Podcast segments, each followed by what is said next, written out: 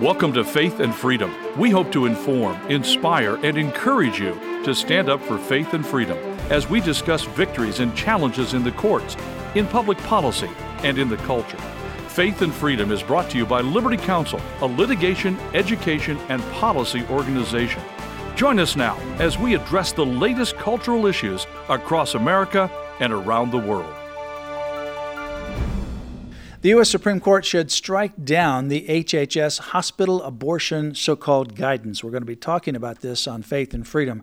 I'm Mat Staver, founder and chairman of Liberty Counsel. Joining me is Holly Mead. You know, it's so tragic, Mat, that the Biden administration just wants to have blood on its hand and killing innocent children. And here's an example of that. What's sad is that we have an administration and, of course, the department agency heads have been appointed by Joe Biden that reflect his radical ideology. And then you have Becerra. We know all about Becerra. yeah, that's carrying out this devious evil to do whatever they can to kill children.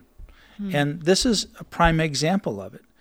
The U.S. Supreme Court recently granted review of a case of an emergency request following uh, regarding uh, Idaho, allowing Idaho to enforce its near total abortion ban in hospital emergency rooms, which temporarily denies a Biden administration effort to force hospitals to perform abortions.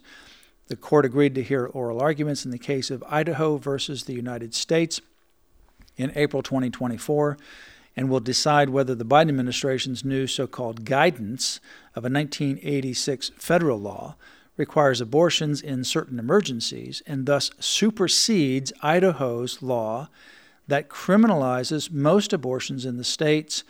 Liberty Counsel will file an amicus brief in that case before the U.S. Supreme Court. You know, I would want to make up a new rule, Mat, and anytime there's a court hearing regarding abortion and pro life um, laws that they should have to have a newborn child in the courtroom mm. and show that newborn child and say, Do you really want to give the right to kill this in- innocent child? Do you really want to do that? You know, shockingly, I think some people would say yes. Uh, and that's kind of the, the evil uh, that, you know, some of this policy, politics has devolved to.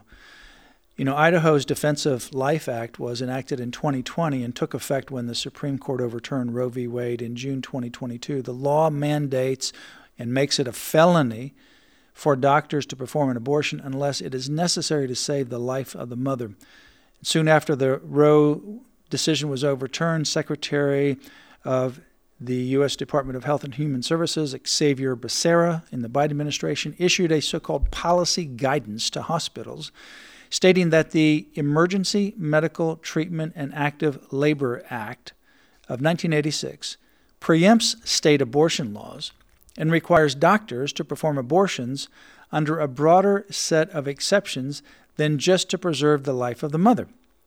Under the uh, 1986 federal law, Medicare funded hospitals are required to provide necessary emergency care to pregnant women without discrimination and to others, but certainly pregnant women without discriminations, even if they cannot pay. So the real question, however, is do emergency rooms treat patients or do they stabilize patients? Mm-hmm. And emergency rooms are not designed to treat patients, they are designed to stabilize a patient.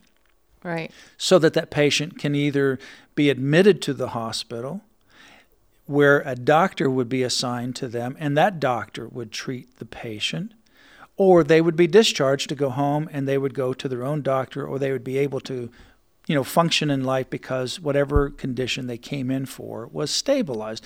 The emergency room is not a place of treatment it's a place of stabilization and that's what this law is about and that's what these emergency rooms are required to do is to stabilize a patient but not to provide ongoing treatment to that. Right, but you know the underlying key here, and we've spoken with Dr. William Lile, who is a board certified obstetrics and gynecology and delivered many, many babies. In fact, saved many babies from the abortion pill as well. But he said the goal in treating a pregnant woman is always, always to preserve the lives of both the mother and her unborn baby when possible. He said that it's the delivery of the baby that cures the mother's condition, not the stoppage of baby's heart and the killing of the baby that helps the mother. So the doctor's mission is always to deliver the baby as well as save the mother. You really have two patients, mm-hmm. and that's what Dr. Of course Lile you do. has said. And you know, under the uh, law, this uh, federal law, the Emergency Medical Treatment and Active Labor Act, it does not mention abortion. No. But Secretary Becerra interpreted the law as including abortion if the woman's physician believes abortion is the stabilizing treatment necessary. Well, you know, he takes money from Planned Parenthood, so he's always out there waving pom poms for them. So he's all about pushing abortion.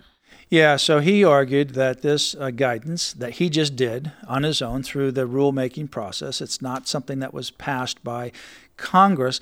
The actual law was passed by Congress, but it doesn't mention abortion and it wouldn't cover these things. But he gives his own gloss on it, his own interpretation through the so called guidance. And he says now this guidance actually preempts any of the state laws. So, really, what he's wanting to do, Holly, is in states like Idaho, where you have these pro life states where they pass these pro life laws, he's wanting to turn these emergency room facilities into abortion clinics and to keep abortion into these states, even though the states say no to abortion. This is all about greed, Mat. There's so much greed involved in this.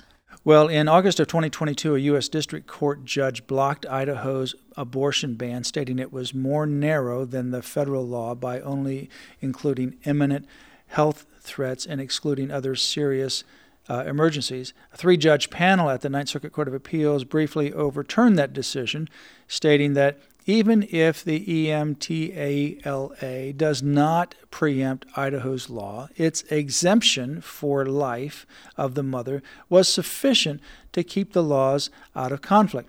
However, the full Ninth Circuit Court disagreed and quickly reversed that ruling, upholding the district court's block of the law, which set up the Supreme Court's decision recently. And of course, now there's a conflict because there's a previous decision from the Fifth Circuit regarding a Texas law mm-hmm. that found this guidance uh, was violating the Constitution and violating the authority of the HHS uh, exceeding its authority. So that one went one way. This one went another way with a divided opinion. The Supreme Court has jumped into the case. But you see the greed involved here? I mean, he is so desperate to keep abortion unlimited that he'll read it into a law.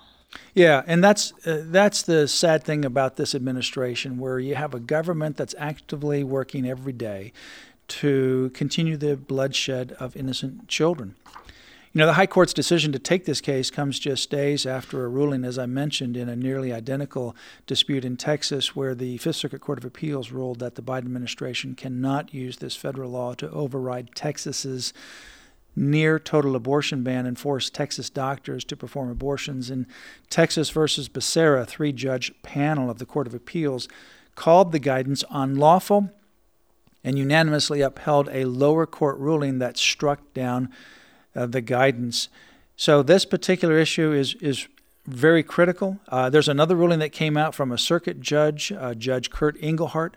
He determined that this federal law does not discard the unborn child during a life threatening medical emergency, and he noted that the law requires hospitals to, quote, stabilize both the pregnant woman and her unborn child, close quote. Right, just like I mentioned earlier, Dr. Lile said the object is to save both patients. And that's exactly what this other lower court judge ruled. Judge Engelhardt in this other case also said, quote, we agree with the district court that the EMTALA does not provide an unqualified right for the pregnant mother to abort her child, especially when that law imposes equal stabilization options. So it does not, he goes on to say, mandate treatments, let alone abortion care, nor does it preempt state law. As you mentioned already, Dr. Lile is a very highly qualified mm. uh, OBGYN. And what you're really dealing with, number one, is two patients. And, so you can't choose one to save one and kill the other. Right, and doctors take an oath to first do no harm. That is their oath. So any doctor that adheres to that, who should adhere to that, would would agree. The object is always to save both patients. Right, and in in fact, what we're not talking, we're not even talking about saving the mother. We're talking about just a mother wanting to kill the baby, but her life is not in danger. Under this Becerra guidance, you'd have to kill the child when it's not even necessary to save the life of the mother. But you've got two patients, number one, and one of those patients is the unborn child. So you can't just simply discard that patient, as Judge Engelhardt wrote. But also, again, the law requires patients to be stabilized, not to be treated and stabilization is not killing the child. We're going to file a brief on this case, continue to pray for this country to return to a foundation respecting human life. lc.org. You've been listening to Faith and Freedom, brought to you by Liberty Counsel. We hope that we have motivated you to stand up for your faith, family, and freedom. Visit Liberty Counsel's website at lc.org